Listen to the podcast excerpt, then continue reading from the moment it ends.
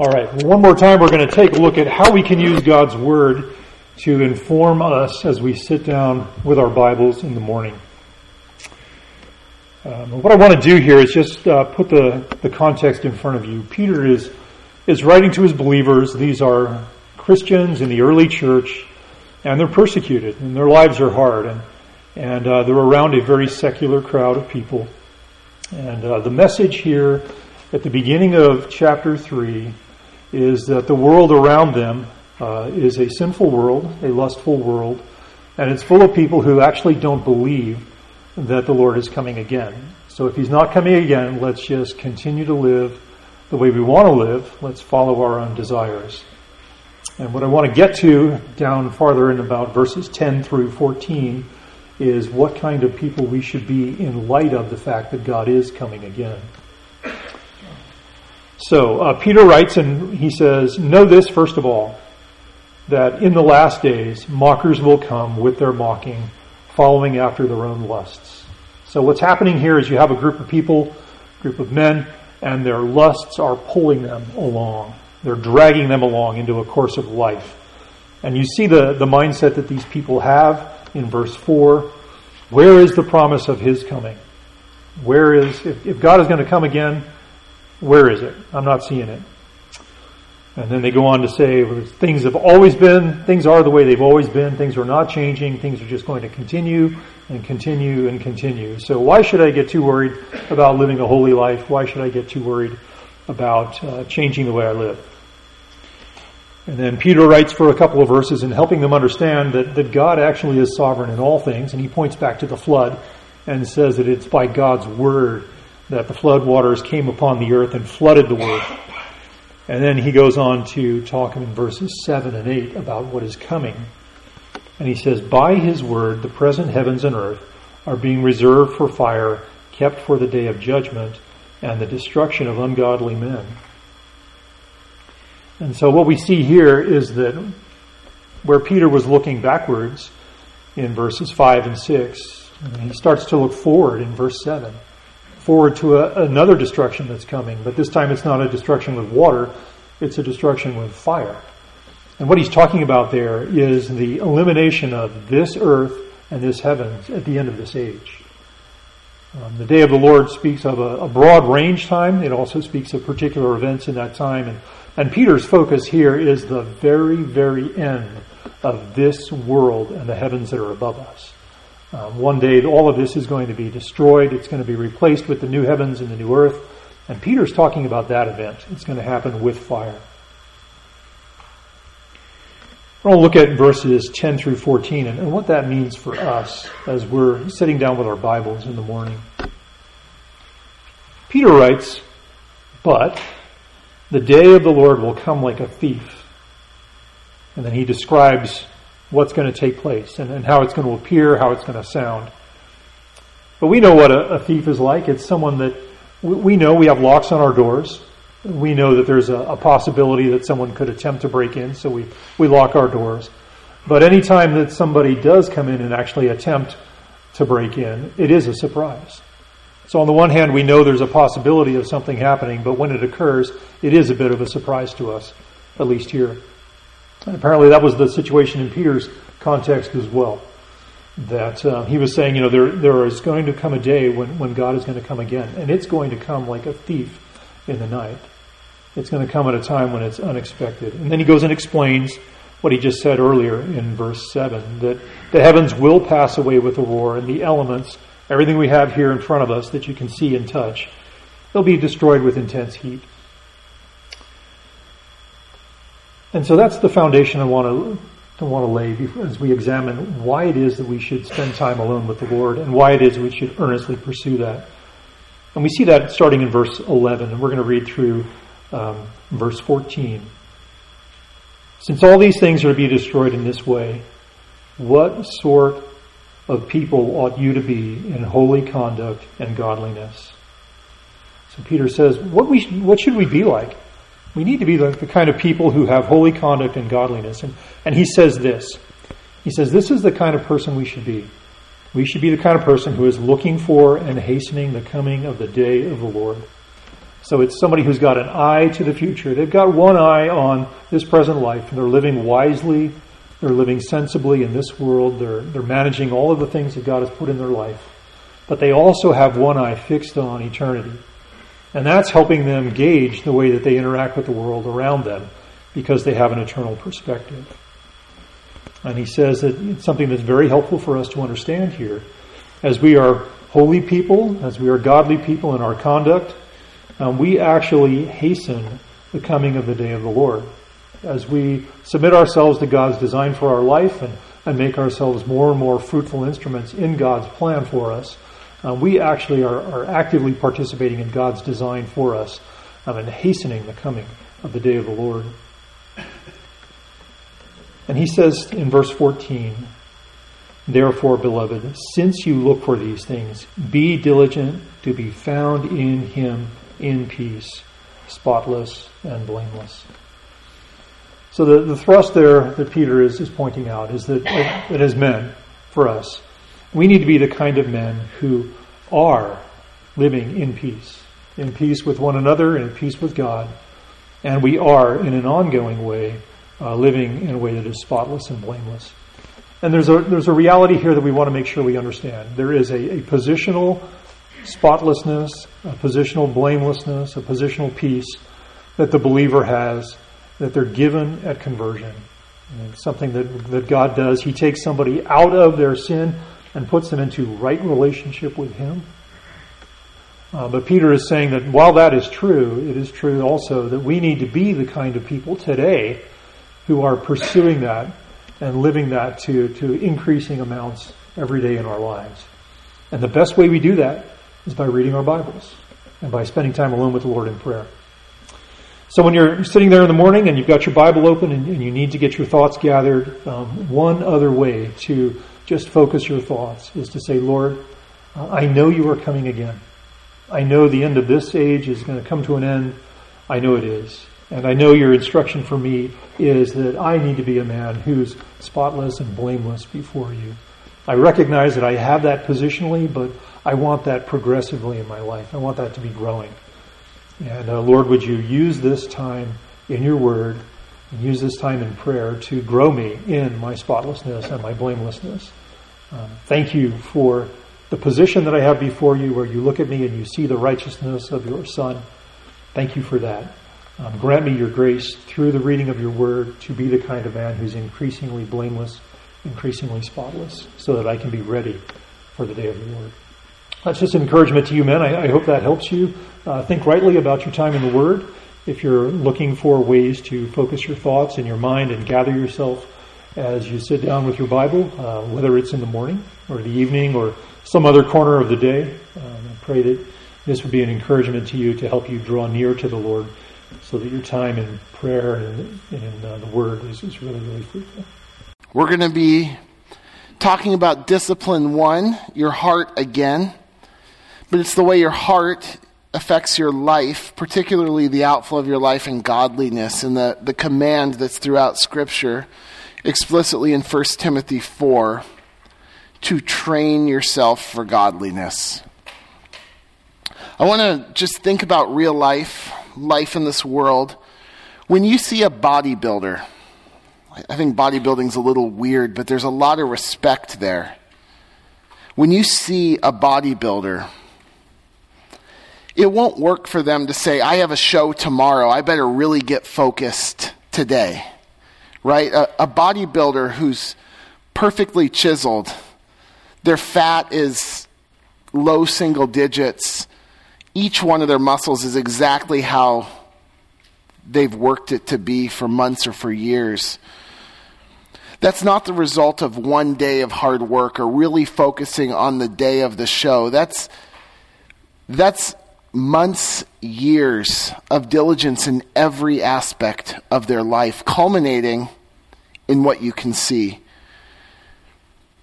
It's the same in elite athletes. Usain Bolt, I heard him talking about what made him great. Certainly, he had amazing genetics, but he says, I trained for years to run nine seconds. Kobe Bryant He's famous for his 4 a.m. workout sessions, patterning his, his sleep all of his life so he could work out multiple times throughout the day, eating right throughout the day, getting his mind right. And you saw it on the floor when the fourth quarter and his team was down and he really wanted to win. You just knew he was going to do what he needed to do. And it wasn't because he tried really hard right then, but it, it was because he trained himself for that moment. I love football. I think of, of Jerry Rice or modern Cooper Kupp. You could probably, I'm going to leave, you could name lots and lots of people, but they're marked not only by amazing examples of when they just magically seemed to be open when they needed to be to make the catch, but they're, they're well known. If, you ask their teammates what make them great, if you, if you watch the, the top 100 and you hear, hear people talk about them, it's not, oh, look what they do in the game, but you hear them talk about what they do in the off season, the way that they watch tape, their emphasis on weight training and nutrition, their practice habits. The amazing catch doesn't happen in that moment, but it's the culmination of a life of discipline. And the Christian's godliness isn't just oh, I hope I can survive in that moment of testing.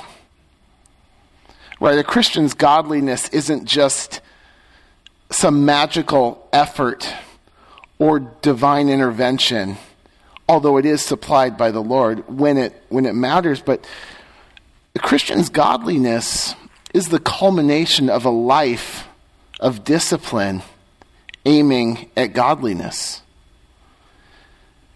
We, we can learn from athletes. We should learn from athletes, not to mimic their all out effort at a prize that fades, a prize that, that only lasts.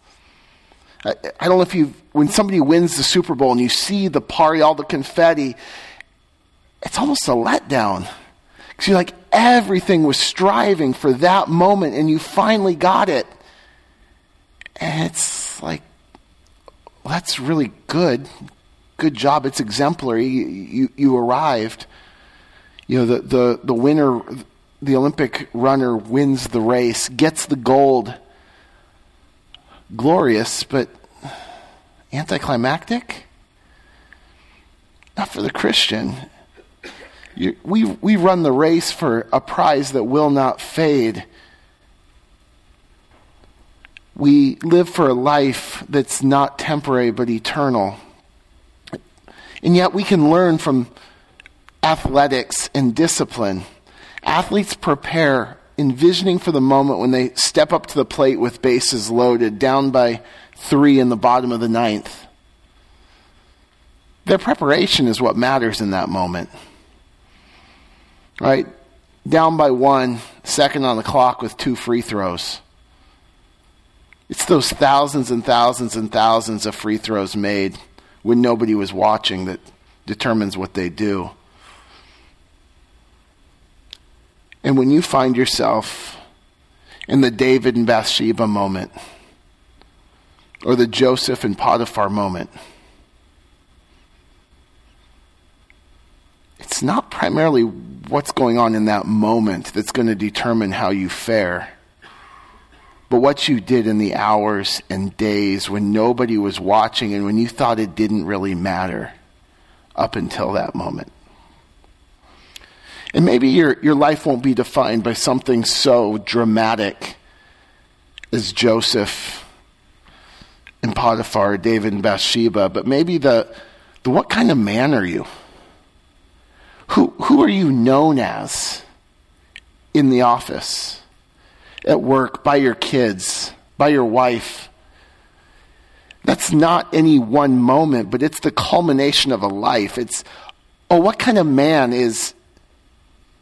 Put your name on there. And if you ask the ones closest to you, you know that they don't define you by you at your best or those single moments, but, but it's you at, at you and your day in, day out. What kind of man are you?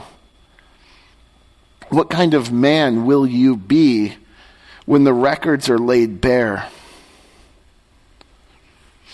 before the Lord? Luke 8:17 says God will bring every work to judgment, everything which is hidden whether good or evil. Ecclesiastes 12:14 says that, sorry, Luke 8:17 says nothing secret will not be known. Uh, everything will be which is hidden, good or evil, will be brought before the Lord, is Ecclesiastes 12:14. Will you be judged to have been godly or a fraud?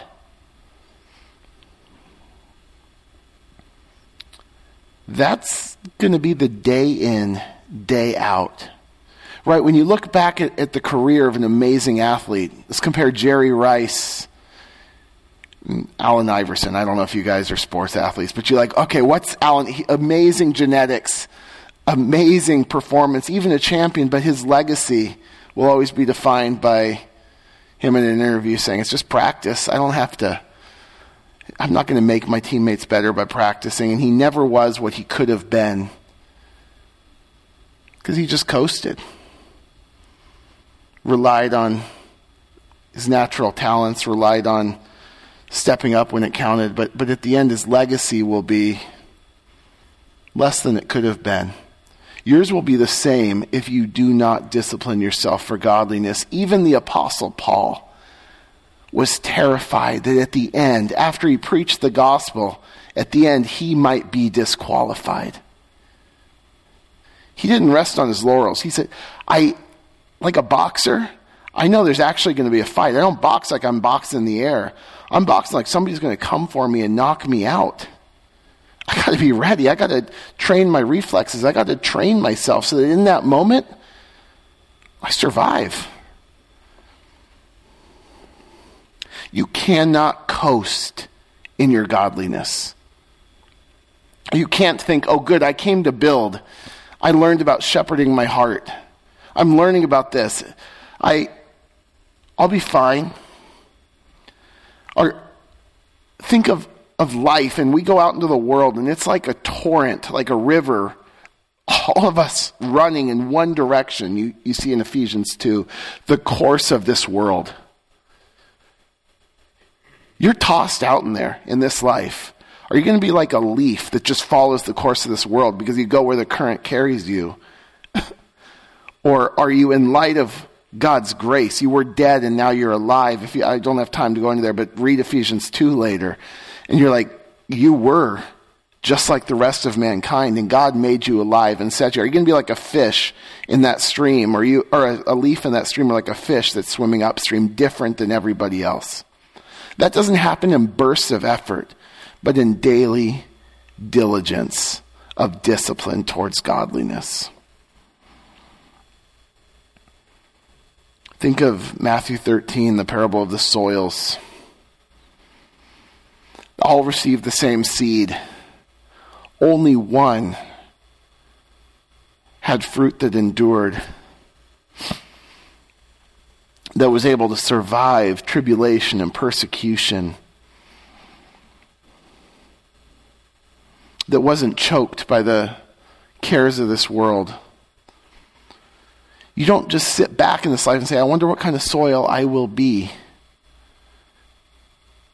There are constant commands in Scripture. Live a life worthy of the calling. Seek to make your calling and election more sure. Strive for holiness, without which no one will see the Lord. Discipline yourself for godliness. The Bible often depicts the Christian life like an athletic endeavor. So I've made these illustrations. Like a race, like a fight. It's one of Paul's favorites. And in our main text for today, Paul is exhorting Timothy to train for godliness like an athlete trains for their event. This is the Paul who declares of his own ministry. I referenced it earlier, 1 Corinthians 9:26. I do not run aimlessly, I do not box as one beating the air, but I discipline my body and keep it under control, lest after preaching to others I might I myself should be disqualified. Or Philippians 3:12. I press on to make the prize of all that comes with persevering in my faith my own because Christ Jesus has made me his own. Brothers, I do not consider that I have made it my own, but one thing I do, forgetting what lies behind and straining forward straining forward to what lies ahead, I press on toward the goal for the prize of the upward call of God in Christ Jesus. And at the end of his life, as he finished well, Paul would declare in 2 Timothy 4 this is sweet. He says, I have fought the good fight. I have finished the race. I have kept the faith. Henceforth there's laid up for me the crown of righteousness, which the Lord, the righteous judge, will award me on that day, but not to me only, but also to all who, has, who have loved his appearing. Men, the stakes of this Christian life are high. And it's a race you must finish. You don't have the option to run this race or not. We are all running. But it's a race you must run, and you must run to win.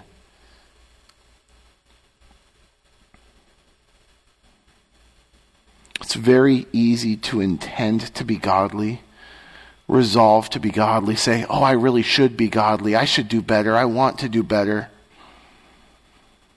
But when it comes down to it, just not do the things that are required to be godly. How many people buy gym memberships, do well for a time, and fall off? How many resolutions or promises have you made and failed to follow through? Inevitably, it was because you didn't prize it high enough. You didn't do it daily. Maybe you did for a time, and then you fell out of practice. Other things became a higher priority.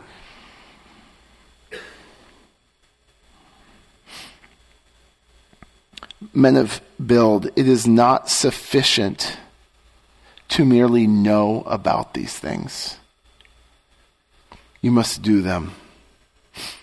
You must actually guard your heart, your home, your ministry. And how you will persevere in godliness isn't just about what you do today, though it must include today. If you're not persevering, make the change now. If you're not disciplining yourself for godliness, start right now change your life. Say, these are the things that are distracting me from it. They must go. You discipline yourself for godliness and you start now if you haven't already. But it's not just about today. It's about today, tomorrow, this week, every day until you die. There must be discipline. Let's read our text, 1 Timothy 4 7, and then we'll jump in. And that was all introduction. Good luck getting all those notes in that little spot. Sorry about that. 1 Timothy 4, verse 7. Train yourself for godliness, for bodily discipline is only of little profit, but godliness is profitable for all things, since it holds promise for the present life and also the life to come. Let's pray. And I'll start it. God, I, I pray for the next 35 minutes or so that you help me to be clear, help me to be accurate. God, I pray your Holy Spirit would be active in these men and in me too. God, guard me from being a hypocrite.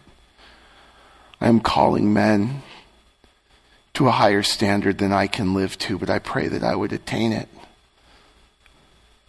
I pray that we would all, by your grace, through the functioning of your Holy Spirit, live the life of faith that, that you authored and you will perfect. As we discipline ourselves for the godliness to which you called us. God, I, like, I just beg that you would be active this morning, that you would cause these things to have effect in us, that you would cause these things to, to demonstrate themselves in us and in our lives. Be glorified in each of us and in our church. In Jesus' name, amen. So, Paul here, First Timothy, he's exhorting Timothy, son in the faith, And through him, the church he shepherded to godliness. If you go back, Paul transitions at the end of chapter 3 and into chapter 4 he, he uh, to a personal address to Timothy. Um, he's talking about the life in the church in chapter 3, and, and he says that life in the church is all about God. So the life of those in the church must therefore be characterized by godliness. That's the connection between 3 and 4. And this word godliness, it's used in the New Testament more in 1 Timothy than the whole rest of the Bible combined. Paul doesn't actually use the word outside of the pastoral epistles. And it gen, the, the description that, if you look it up in, in the dictionary, it, it generally describes outward evidences of a genuine faith and reverence for God. False teachers often imitated it for selfish ends like 1 Timothy 6 5, 2 Timothy 3 5. But here, Paul has the genuine article in mind when he says, train yourself for godliness. Right before this verse, you might see Paul is warning specifically against a form of religion with the appearance of godliness but denying its power. A form of religion with outward deeds, but a heart that's set on pleasing self and not the Lord. In the words of Paul in 2 Timothy 3 4, these types of people are lovers of pleasure rather than lovers of God, having the appearance of godliness but denying its power. So Paul warns at the beginning of chapter 4, right? He said, the church needs to be all about God, so the people of, of the church, especially you, First Timothy, as you lead, must be godly. But beware, there's going to be people that try to look godly. What are they going to try to do? They're going to do things that look disciplined. Don't do this. Don't do that.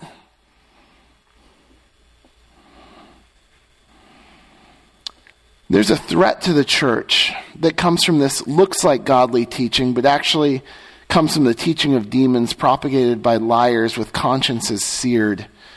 It's this kind of teaching that's designed to look like godliness, but it's actually the opposite of godliness. It's a human self made religion. Paul says in, in Colossians 2 if with Christ you died to the spirit of this world, why would you submit to regulations like don't handle, don't taste, don't touch? According to human precepts and teaching, these things have an appearance of wisdom, promoting a self made religion, but they're of no value in actually stopping the indulgences of the flesh.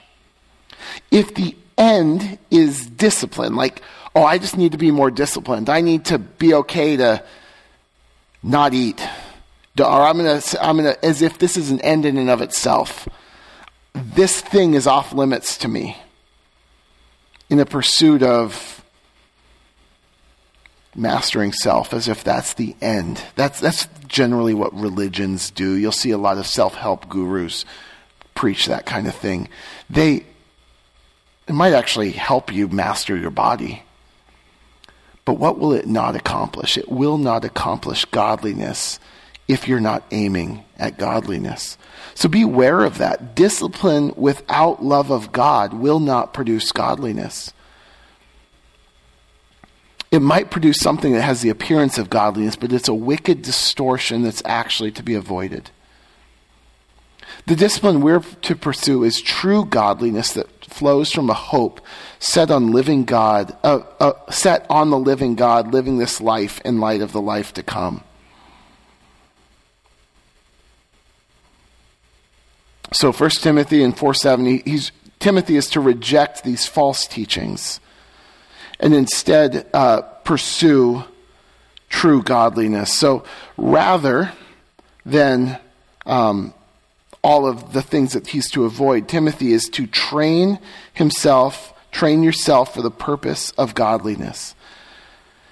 This is actually the first command in the entire book. If you were to look at the whole book of 1 Timothy, all right, where do the commands start? This is the first positive imperative command in the whole book that is directed at Timothy himself. And he is to train himself for godliness. If Timothy is to be a faithful servant, he must be godly. You see how D2 and D3, this is Paul's turning to Timothy. Timothy, be a faithful servant in the church, set the believers an example. Um, D2, D3, shepherding your home, shepherding your ministry, have to come from shepherding your heart. Paul says before he goes anywhere with how to organize the church, how to lead the church, Timothy, you must train yourself for godliness. Uh, not like the people who have an appearance of godliness but deny its power through laws and regulations, but actual pursuing godliness through disciplining yourself, training yourself for godliness. So, what is this word train? Some of the, the versions have discipline. They're translated from a Greek word that has in its root the, the word that we use for gymnasium or gym. It's actually interesting when you go back to the, the etymology of the word, word gymnazo. It means to train or train oneself. And it has a vision towards athletics. The, that's why we keep going there. And athletics in this day were generally carried out naked. You see that the clothes weren't exactly, they didn't have Nike stuff. They didn't have our performance enhancing gear. The best way to perform was actually to get rid of the stuff, the encumbrances that would so easily entangle. You might have in mind Hebrews 12.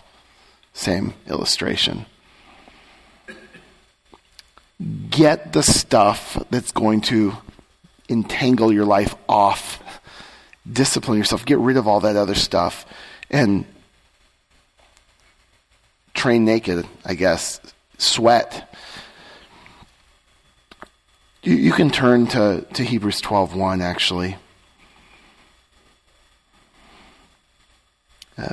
The author of Hebrews says, Lay aside every weight and sin which clings so closely, and let us run the race with endurance, looking to Jesus.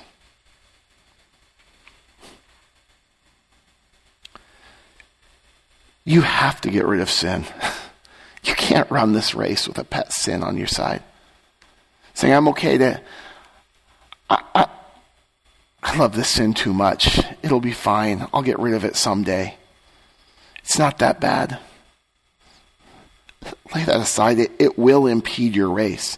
But it's not only sin that impedes your race. You can be, be distracted by fill in the blank kind of thing.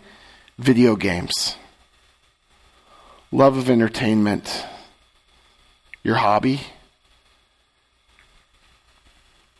friends that distract you. Uh, these are not bad things. They're actually things to be received with thanksgiving. But if you can't honor the Lord with these things, if you see things around you that are actually getting your eyes off Jesus as you run this race and distract you from running this race, the cares of the world that in that parable of the soils chokes the seeds, lay it aside. It's not worth it. Godliness is that important. To train means to endure pain and discomfort toward the achievement of a goal. Pain and discomfort are not the end in and of themselves, right? That's what the appearance of godliness that we're supposed to set aside was aiming at. Oh, make yourself uncomfortable. There's if there's something edifying in and of itself in that. Nuh-uh. Not if it doesn't help you towards godliness. But if there's something uncomfortable that will actually help you in your pursuit of godliness, it's worth it. Your body, my body, naturally, I, I see this every morning when my alarm clock goes off. Oh, half an hour more, it feels so good. But why did I set my alarm when I set it for? Because I had more important things to get up and get after. in all of those things better help me in my race towards godliness.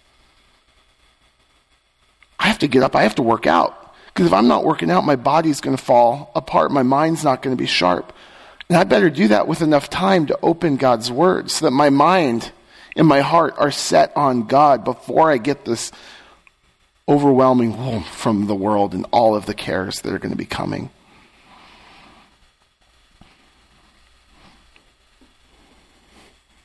And that just sets the tone for the day. There will be so many calls on you for the day saying, Wouldn't it be easier if you just fill in the blank? And those things that wouldn't it be easier if you just, I promise you, there's very few of those things that actually have godliness at the end of them.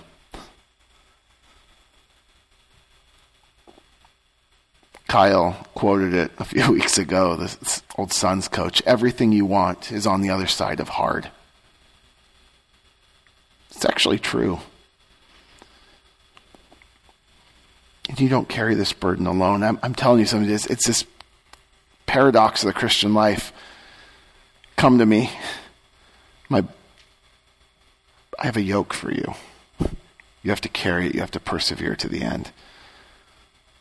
But it's easy and light. And man, it might be described as affliction. You might be killed for my name's sake. You might lose everything your family, all of your possessions. But it's worth it. It's not worth comparing to the glory that's going to be revealed. These slight momentary afflictions, they're preparing us for an eternal weight of glory beyond all comparison. Why can you count it joy when you face trials? Well, because it's producing endurance in you. God, your Father, is treating you like sons when He brings trials in front of you in this race.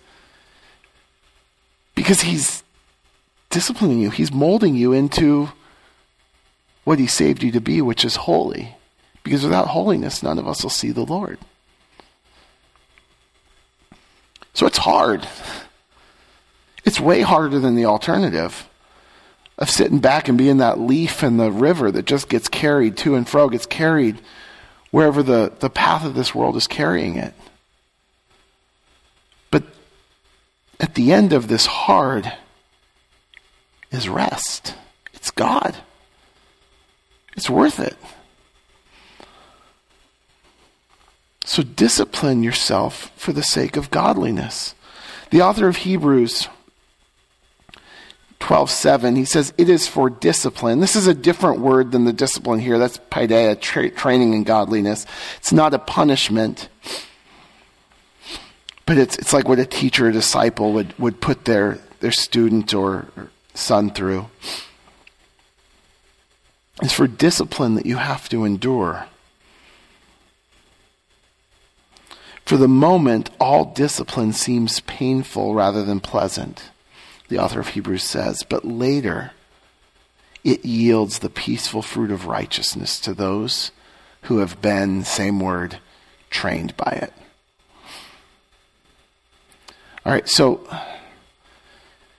when you look at, at an athlete beating their body every single day, why are you doing that? Because what I want is worth it. Whatever it is that they want. Christian, why do you beat your body every single day? Why do you discipline yourself? Because what you want is worth it. It's godliness, it's holiness. Think of, of James chapter 1, the, the verse where count it all joy when you face trials. When are you joyful? You're, you're joyful when you get what you want most, right? That, that's generally the things that produce joy in us. Christian, you can count it joy when you face the hardest trial because you know that God is producing endurance, faithfulness, godliness in you.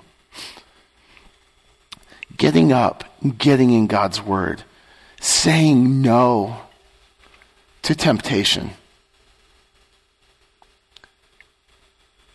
day in, day out.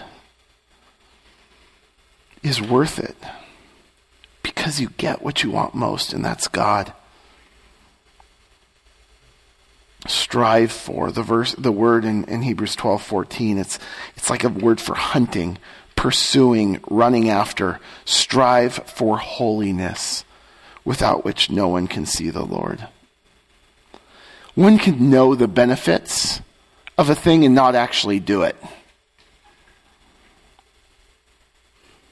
Timothy and us are in danger when it comes to godliness of, of, being convinced that it's a good thing, that it's something that we want to attain to, something that we want to be known by, and not actually doing it, being able to talk about it.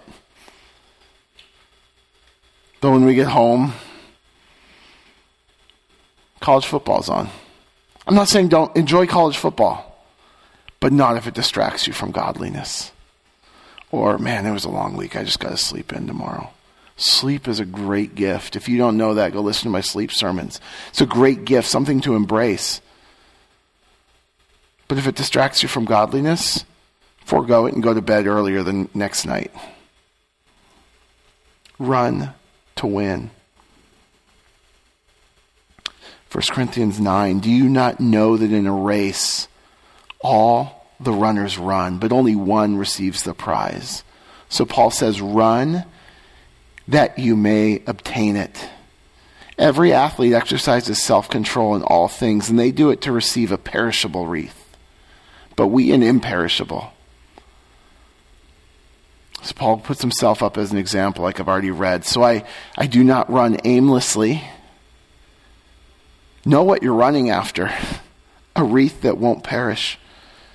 I do not box as one beating the air, but I discipline, I wear down, I punish, I beat up my body so that I can keep it under control, so that after preaching to others, I will not be disqualified. There's nothing inherently godly in beating up your body for the sake of looking spiritual. But with your eyes set on Jesus, Hebrews 12:1, for the sake of godliness, we ought to train and discipline better than any world class athlete. Think of the consistency a bodybuilder must have. If they take a cheat meal in the, the weeks leading up to their show, they're done. Guys, if you take a cheat meal in the hours leading up to the trial, that might be the trial of your life, your David and Bathsheba moment, you may end up like Esau, the example you're supposed to avoid at the end of Hebrews 12. Who, even when he wanted to repent with tears, he couldn't find, find it.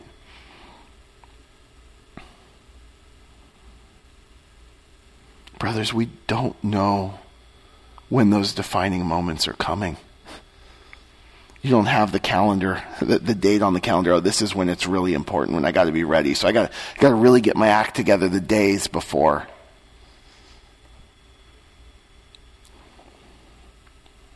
You don't know when the call's coming. Like Job, hey, your kids are all dead. All your houses are flattened. Everything you own is gone. Why did Job respond? Blessed be the name of the Lord. He, made a habit of godliness that he was well known by. And God sanctified him even still. There is a command, Paul to Timothy train yourself, discipline yourself for a purpose, for the purpose of godliness. And then Paul makes a, a comparison comparison that's sort of obvious from the words, the comparison I've been making throughout this time, it's on the back of page two. The comparison is because bodily training is only of a little profit. Bodily training is valuable. It will make you happier if you are healthy, if your body's functioning, if you exercise regularly. You will be happier, smarter, stronger, healthier. Facts. There's just no question about it.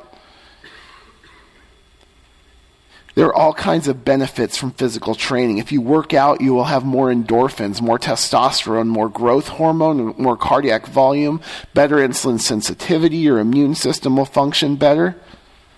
You will not suffer to the same degree from high blood pressure, obesity, heart disease, diabetes, insomnia, or depression. You will be smarter. You'll have more blood flow to your brain. You'll have, there's all kinds of hormones that are released that actually make you learn better.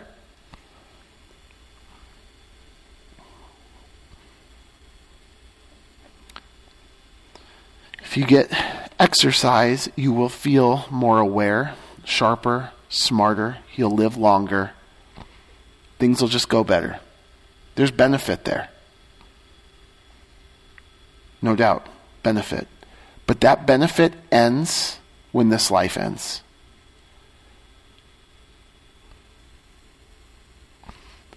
Compare that to godliness. And that's the, the next point. But before we go to, to comparing to godliness, which you have to say, all right, physical, bodily training is of some profit in this life. It pales in comparison to the benefit of, of godliness. But I want to ask the question what lessons should we take in our pursuit of godliness from the athlete? This is not an argument to diminish physical training, but it's an argument from the lesser to the greater. There's some benefit here. And there are people who devote their life to this wreath that perishes, to this benefit that ends when your life is over. But think about athletes, the, the ones who are every part of their life is aiming at one thing maximizing their performance. If there's benefit in that one thing, how much more Christian should everything in our life be aiming what? Godliness. Is that on your radar? Your, your homework will ask these questions. I, I want you to be specific I want you to be humiliating in the sense of this is an opportunity to say what is keeping you from godliness? What's off limits in your training and your discipline? And that needs to change and it needs to change today.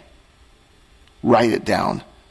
If something's on your mind, go to the homework and jot it down so you don't forget. And then tell your spouse, tell your roommate, tell your friend, this is the thing that needs to change. Let's do it. Right? If if an athlete found out, oh man, this one thing is the thing that could get me over my hurdle, to get me a new PR, to get me from not even placing to the the top of the podium. They'd add it. For a wreath that perishes. Lay aside every encumbrance and sin that so easily entangles, and run with endurance the race set before you, with your eyes fixed on Jesus. No matter how elite an athlete you are, no matter how well you master your physical body, if those benefits are only aiming at this life, they'll end when this life ends. They're valuable, but they're only of some value.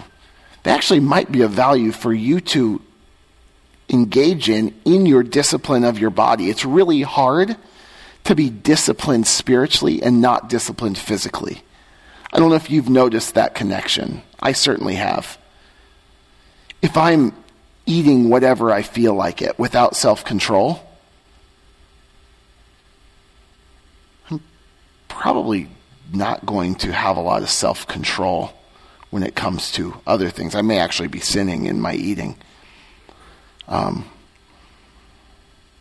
if I just all those benefits I said of, of, physical performance, of physical exercise, they actually will make you more aware, more ready to study God's Word. I find I'm more ready to study God's Word when I'm physically active than when I'm not. I find that self control, disciplining my body, getting up when I set my alarm clock, and exercising makes me ready to keep my butt in the chair when I need to read God's Word. Be ready to say no to desires of my flesh when somebody walks by, girl not dressed like they ought to be, and my eyes just want to wander, give in to my flesh. I'm like, uh uh-uh. uh. i have made a habit today of saying no to the desires of my flesh. I can say no to that one too. And all these other things. Oh, I want to make that purchase. I want to buy that thing I shouldn't buy. Oh, I just need an afternoon chilling, watching Netflix or playing video games, and I know I should selflessly serve my wife, lead my kids in time in the Word, or fill in the blank thing that accords with godliness, the opportunity to do the one another's we learned about last time.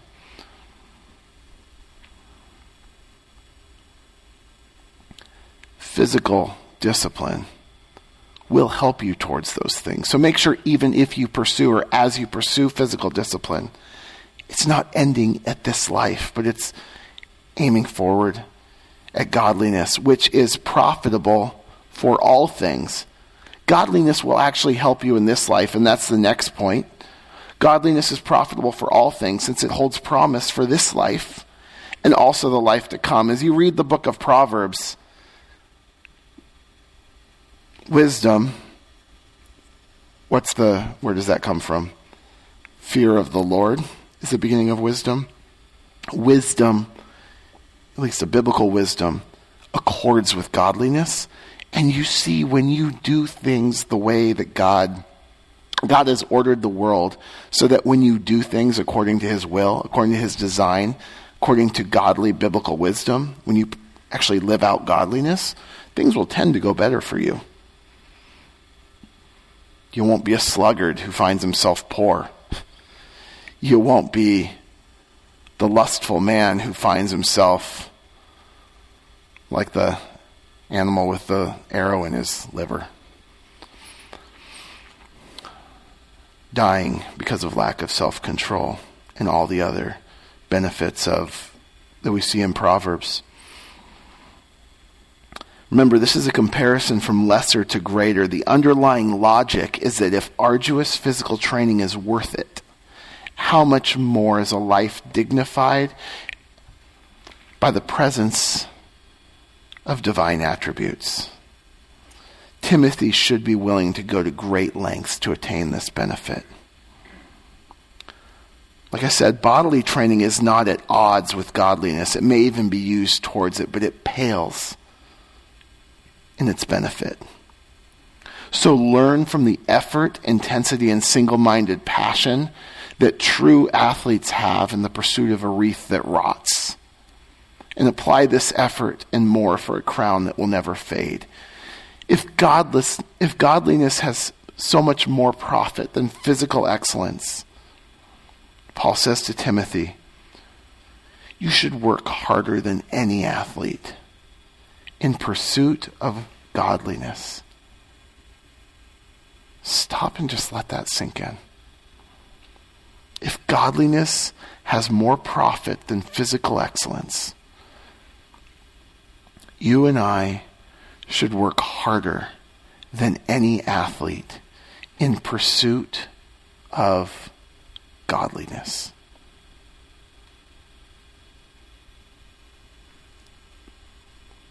Are you doing that? What needs to change now for you to do that? Godliness will not just happen. Godliness will just happen for every Christian. I don't want you to think that this life is lived by effort and that it depends on you. God is the author and perfecter of your faith.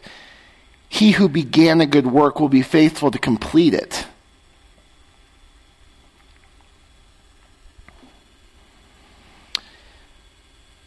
First Timothy or Second Peter 1 5 says, God has granted us all that we need pertaining to life and godliness, right? God gave it to you.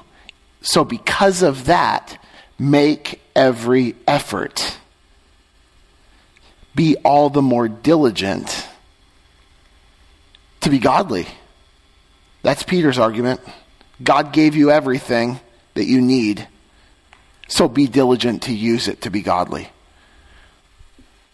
We already said Hebrews 12:14, strive for holiness. Embrace the discipline, embrace the hard. Strive for holiness without which you won't see the Lord. Paul in 1 Corinthians 9, beat your body. Make it your slave so that you're not disqualified. Scott mentioned it this morning, 2 Peter 3:14.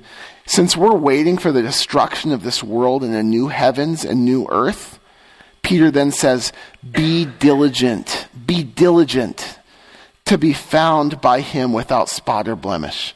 This world's going to go away. But there's something that will survive this world and benefit you in the world to come. And it's being holy. Trials, hard things, prepare us that they prepare us for this weight of glory beyond all comparison. You see this, it, these trials aren't worth comparing to what will be revealed. Godliness won't just happen. It happens through obedience in the small things, in the day to day, in the moment to moment. God gets us to his aim of godliness through discipline, through trials, through the daily grind of putting to death the desires of the flesh, the minute by minute fleeing youthful lusts, pursuing righteousness, serving one another. This isn't a call to cloister yourself out from the world, saying, I need to work on holiness. That, that's more like that asceticism we're supposed to avoid.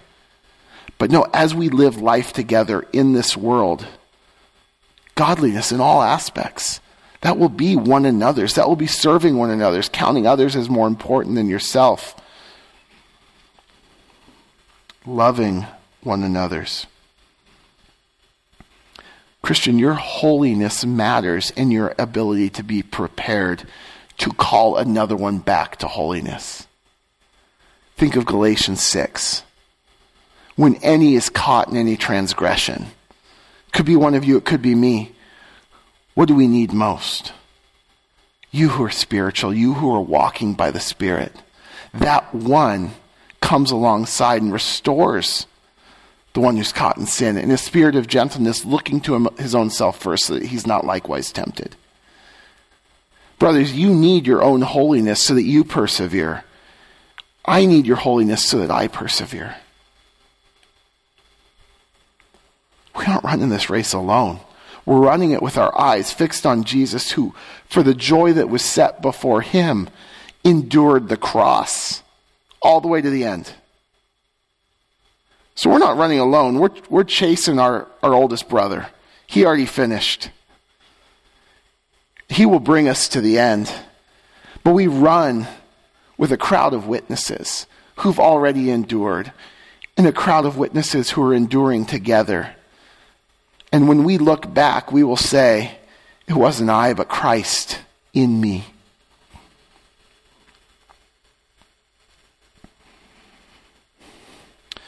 Guys, as you read God's Word, you will see this theme throughout.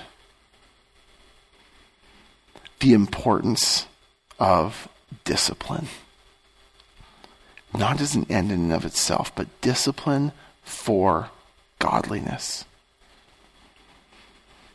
It is a trustworthy statement, deserving full acceptance.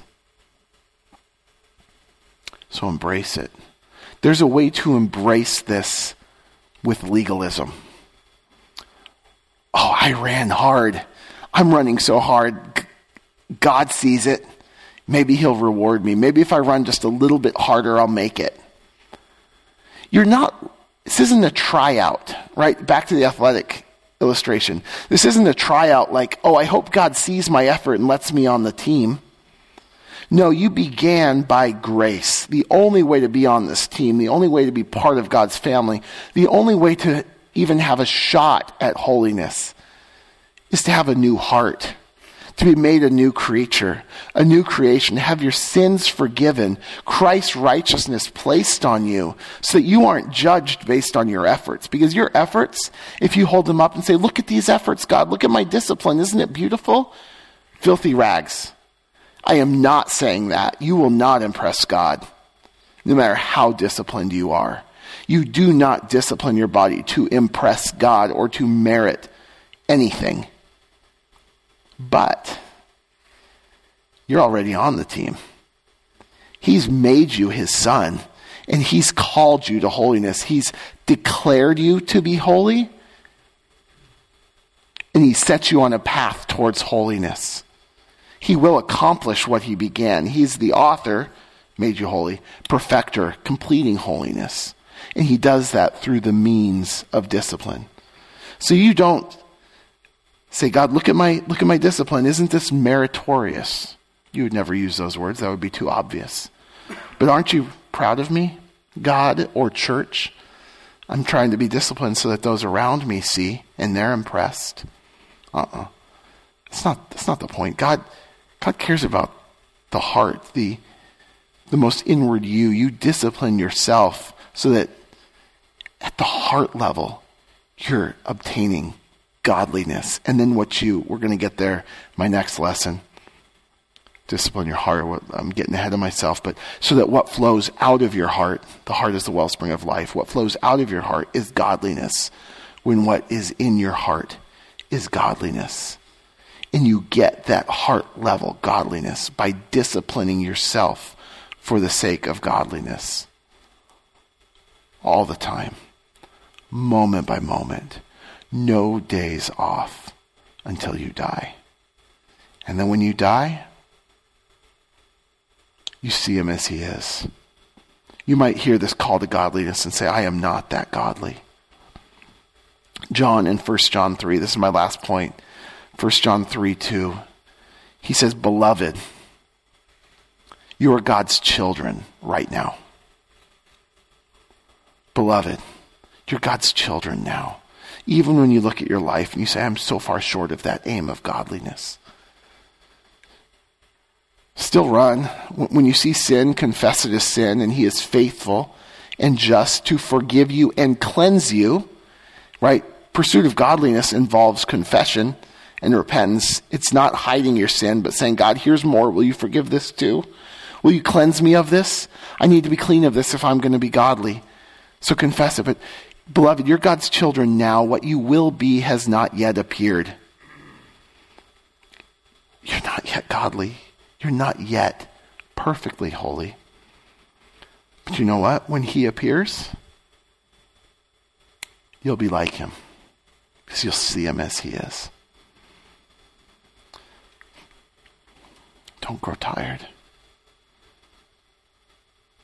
Put your eyes on Jesus, who endured all the way to the cross. In your struggle against sin, you haven't yet endured to the point of shedding blood. You, he did. So consider him so that you don't grow weary and lose heart. But keep running. Discipline for the, yourself for the sake of godliness. It is worth it. Let's pray. God, thank you for your word, for this command, for Paul's example, and the example of so many who have gone before us and persevered to the end. God, I pray that you would put godliness as our highest aim so that more than the most disciplined athlete pursues physical excellence we would pursue godliness. Where that's not happening, God, I, I pray that you would humble us and make us quick to confess. And not merely confess, but repent. To make the changes that we need to make, to enlist the help that we need. And that this godliness would be the mark of each man here If there's a man here who is not yet saved, and godliness isn't isn't even possible because they can't please you at all. They're still in their unmixed condition. God, I pray that you would handle that right now. That you would grant them faith so that they could start this race. For those of us who are already on it,